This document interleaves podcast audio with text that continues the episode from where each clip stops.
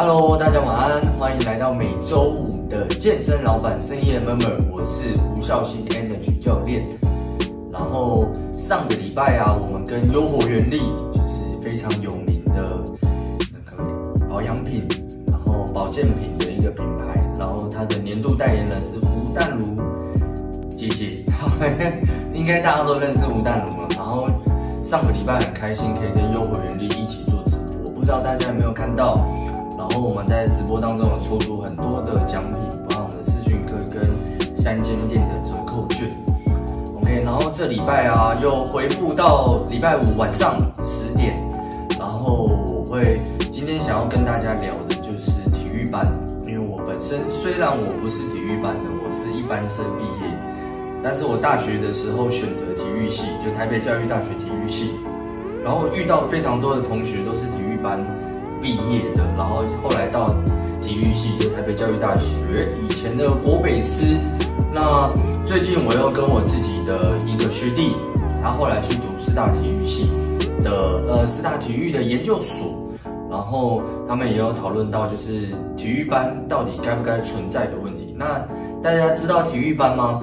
所以今天很想跟大家分享这个议题啦，就是我相信，呃。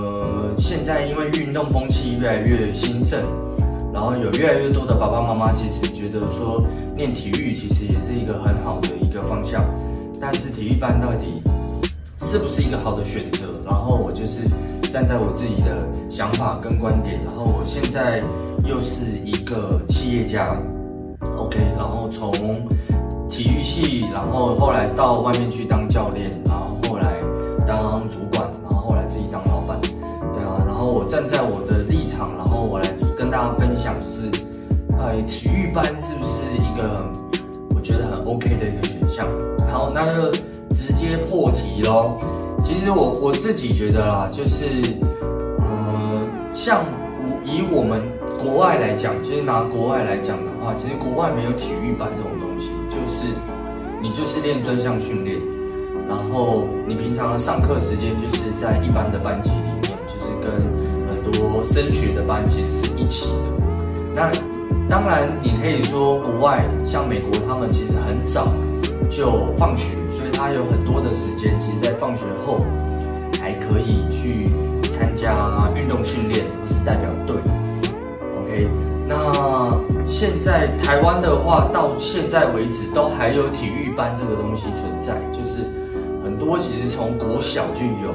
当然，可能现在有不同的名义，然后让让大家觉得说，哦，他们好像还是有正常在学业上面。可是其实体育班这个设置啊，就跟专项训练的教练也大大的相关。因为我知道的是，现在的专项教练，就是说他是透过教练职去到学校里面，他们每三年会有一个小的考核。年会有一个大的考核，那考核，请问专项训练的教练他能考核什么东西？他能考核当然就是你的选手有没有量增加，或者你的选手有没有夺牌，你的选手有没有进步。那当你的选手没有成绩，或是甚至退步的时候，其实这些教练会失业的。OK，他不像就是一般的小学老师、中国中老师、高中老师，就是考进去了一辈子就不会失业。那种铁饭碗，其实专项教练不是这样。那我们大概就可以理解嘛，因为如果他三年要被一个小的考核，五年要被一个大的考核，那请问他会不会把这样的压力加加诸在这些幼苗身上，这些小运动员身上，不管是国小、国中、高中，肯定会嘛，因为这个跟他的工作有关，只有他的选手。有夺名，有夺牌，他才能继续被续任，然后呢，才会有觉得小朋友就是要好好打篮球，就希望小朋友未来靠篮球吃饭，希望小朋友未来变运动明星的，他会不会去找这些有夺牌的教练？一定会嘛。所以其实这整个大环境，不管是我们的社会氛围，或是教育部，其实都是在助长。我们的教练应该要 push 你的运动员，你的选手从小就要有成绩。但因为我们体育系其实都有学生理学、运动生理学，或者运动的解剖学，或者运动的生物力学，这些我们都有学。然后运动心理学，那其实小朋友，请问我们到底要他夺夺什么牌啊？就是他国小到高中，他能夺奥运吗？他能夺这种真正重要的吗？他能成为 NBA？他不要说 NBA，他能成为直男台湾直男选手？这个阶段根本不可能嘛。那其实就是先培养兴趣，然后先建立他的身体控制性跟协调。而不是要追求他的爆发力，不要追求他的敏捷。OK，这些其实在小学、中学、高中的运动员身上是不需要的，因为他现阶段就是去综合他的身体能力，让他的身体能力是很全面的发展，而不是现在就要压注在他身上，他要很快速的拥有篮球的爆发力的动作产生，或者他现在就要有。根本所有的运动都需要爆发力才有办法夺牌嘛，但是他现在就是应该要好好的，就是让他的肌肉骨骼可以成健康的生长，然后让他的肌肉骨骼是好控制、好协调，而不是马上就要炸出来最高的效能。那其实这样子就会造成很多的伤害。所以我我们台北教育大学体育系，我是以前的国北师嘛，就是台北教育大学。我们有好多的同学，或是学长姐、学弟妹，在国高中的时候都是，在国高中的时候，他们都是全中运前三名的。我有好多同学、学长姐、学弟妹是这样。但是为什么来国北教大？我们都知道，国手都会去哪里？都是去体大嘛，不管是林口的国立体大，或是去台中的台湾体大，甚至是现在已经合并的叫台北市立大学，在天母，以前叫北体。甚至去师大的竞技竞技的系，就是专门在练项目的。我们都知道一流的选手会去这几间嘛。那他以前是全中运前三名，为什么他现在跑来台北教育大学？其实就是因为被超坏了嘛。我听到他们课表我都傻眼，就是哇，你高中就训练量这么大，难怪你会受伤。你有在休息吗？他们就是只有过年的时候休息。请问？请我问大家好了，请问你们受得了？就是早上也练，晚上也练，然后从一礼拜一到练到礼拜日嘛？有谁练的？有谁有办法受得了？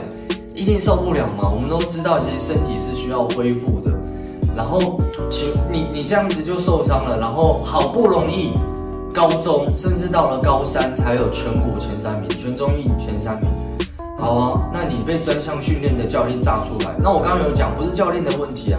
是整个大环境的问题啊，就是家长就觉得我的小朋友从小就赶快要有成绩，所以丢到有一些得牌的教练那边，然后教育部对于这些专门专项训练，就是教体育班的这些教练，他们的考核方式就是你的选手有没有夺牌，你的选手量有没有增加？那那教练理所当然，我在国中、高中就要把你吹出来，就是要把你炸出来，那他就受伤了，那。我们当然可以讲说，因为亚洲人嘛，因为台湾人嘛，先天基因我们就输老外，所以我们的选手大学或是他出社会之后，我们一定会输。请问你真的是这样子吗？其实台湾的运动科学都还算是落后的，因为美国他们玩运动科学都已经非常久的时间，然后台湾为什么说运动科学落后？我们光是研究的设备，然后我们研究所的一些设备。那就是天壤之别。请问这些研究员，或是这些专项去训练的教练，他去读读竞技所，就是他连研究所都进去进去练，说怎么样让你的选手有成绩？那我没有一流的设备去直接知道说这一个选手他现在是哪个肌肉太紧，这个很。这个是最细的一个东西嘛，就哪个肌肉太紧，哪个肌肉受伤，哪个肌肉没力，哪个肌肉是需要连接在一起的。因为我们的运动专项动作一定都是很多的肌肉同时产生嘛，不管你是要羽球、桌球、篮球，都是这样子。那没有设备，我就只能靠经验了。那请问我去研究所我还靠经验，那我为什么读研究所？OK，所以我觉得这个就是一个很大问题，为什么运动科学上不来？我们到底有多少经费在这样的科学上面，可以去让教练或是研究生，甚至是博班的博士班的学生，他们有办法抓得出来这个选手现在真正需要的到底是什么？第一阶段就没有了。那现在其实还有很多的基层运动站，不管是国小、国中、高中，还是用很传统的方式在做训练。其实高中生就已经要开始对于自己的肌肉非常了解。那我觉得这就是一个很大的问题。像我自己，我觉得我很幸运跟很不幸运的一点就是，我们家里很传统，所以我大学是自己硬着头皮填体育系，所以我大学二年级才开始练田径。那我练四百公尺，很幸运，我练一年就四十九秒，四百公尺四十九秒。OK，那其实很多人练了一整个十年，就是从小练到大学，他都没有办法跑到四十九秒，这是为什么？一来就是不科学嘛，二来就是被操坏。那我幸运的点就是说我大二的时候遇到的学长，其实他是蛮科学，他不会硬抄。然后那时候他是国体大的数班的学生，所以他就觉得。对于肌肉，你应该都要非常清楚。然后你训练的动作跟项目，你要知道它的原因跟功能。那我觉得，其实，在基层的训练站，现在就很缺乏这一点，不是要急着说，家马上要催出来，就是你的这些幼苗，它的成绩就马上要出来。所以我自己认为啦，就是如果教育部觉得说体育班还是要存在的话，请你们对于这些教练的考核科学一点，而不是你的选手有没有得牌。请问高中得牌要干嘛？大学要得牌都没有用，好不好？出了社会你要夺牌，那些奥运或是你去打职篮职业赛事，或是职业排球，这是台湾有的职业赛事，那才是真的嘛？那才是跟他的生涯有办法延续下去，他有办法靠运动活下去嘛？不然我们很多的选手。他就算出了社会有成绩，那他白天要工作都累得要死，晚上去练练那些赛事，请问他有机会得名吗？根本不可能嘛。那我也知道说现在没有这么多职业赛事，台湾有的职业赛事就那几个，非常的低少。那这些人都白天还要上班，晚上才练球，然后假日去比赛，请问会有好的成绩吗？那绝对不可能啊，那变成兴趣，那又变成说。政府现在的方针，我我相信不会只有台湾啦，大部分的政府应该都会是这样，就是一个一个运动有成绩，我才开始关注它，然后开始慢慢想要挹注一些资源，然后也要透过三五年的轮替，这个运动赛事才有机会拿到很多的资源。我不要说很多，就拿到足够的资源去发展，这个很现实。但我只要回归最一开始的那一点，因为很多的选手最一开始他是在体育班嘛，我不管你们教育部未来觉得体育班要不要存留，请你们现在开始考核这些体育班的教练，不要用选手有没有得名当做他的考核，因为如果他的选手现在就是不适合催出成绩，教练再怎么催。他也才国中，他也才高中，他的肌肉都还在发育。你现在催他的身体，他身体就是坏掉而已。然后他的选手没有成绩，这些教练又会被 fire 掉。他不是铁饭碗的体育老师，他不是铁饭碗的学校老师。所以我觉得这样是不对的。那我们现在聊到这里，请问这些家长，就是现在在看直播的各位，你们觉得你们的小孩还要丢到体育班吗？我相信你听我讲完，你就觉得说算了。我的小孩还是去一般的、一般的学生班里面，然后如果他真的很喜欢某个运动的话，我再去外面教找教练，一个礼拜帮他练个三到五次，就非常健康了嘛。他有两天可以做休息，而不是从礼拜一练到礼拜日都有课表，都要写训练日志。写训练日志是好事，而不是，但是不是一到日都要练，每个人的身体都需要休息的。OK，我听到那些我以前大学田径队的同学啊，他们是每整年度只有过年有休息。我真的觉得，那请问为什么你没有成绩？我都很纳闷，因为我自己四百公尺练一年四十九秒，我都不懂为什么你没有。我那一年我超幸运，我遇到那个学长算很科学，就是回来，呃，台北教育大学体育系毕业去国体读硕班的学长，回来当我们的田径队教练，对，就很感谢他，然后让我真的很清楚了解我现在在练什么，不管我做重训还是跑间歇，我都非常了解，或是做马克操，我不知道大家有没有听过马克操啊，就是一个田径的田径的训练动作，它就是在模拟，它就是在分解。分解跑步会用到的所有细项动作，然后你透过这样子细项的分解，去知道你每一个在这个跨一步的过程当中，你有没有把每一个段落去做好，然后之后有办法串在一起。这边讲一个题外话，因为我之前有在台北田径场的热身场，就是小巨蛋的隔壁，有在那边做公益课，然后我是田径选手嘛。是田，以前是田径选手，我大大学毕业之后是教练。那那时候公益课是在那边教健身，然后就看到很多在带跑团的教练。其实那时候他们就常常会教马克操，有很多的跑团教练，其实他们不太知道马克操到底要干嘛，所以我就觉得只是为了做马克操的动作而做，只是为了让你们觉得好玩，好像。跑团的教练有其他的专业，而不是只是开课表叫你们一直跑绕圈圈，我们叫甜甜圈。但是我我们我们有练过马克操，一看就知道，其实你们带这些马克操，你你根本不知道怎么教，你你的你自己示范动作都是错误的，何况你要怎么样传达，让你的学生知道说，现在这个马克操对于你的跑步有什么好处，到底是跑步的哪一段动作要怎么样做。然后每一段马克操练完要怎么串联在一起，这个都是有问题，所以这也跟我刚刚讲的科学训练有关系。OK，所以我我自己啊，就是讲到现在，大家应该就知道我应该会知道我的答案，就是我非常不认同就是体育班，因为大部分的体育班其实都是 overtraining，就是过度训练。那我刚刚有讲过，过度训练的原因就是因为。教育部考核这一些专项训练的教练的方式，就是学生这些运动员有没有成绩，有没有夺牌。那国高中为什么要夺牌？请问国高中为什么要夺牌？我再讲一遍，请问国高中为什么要夺牌？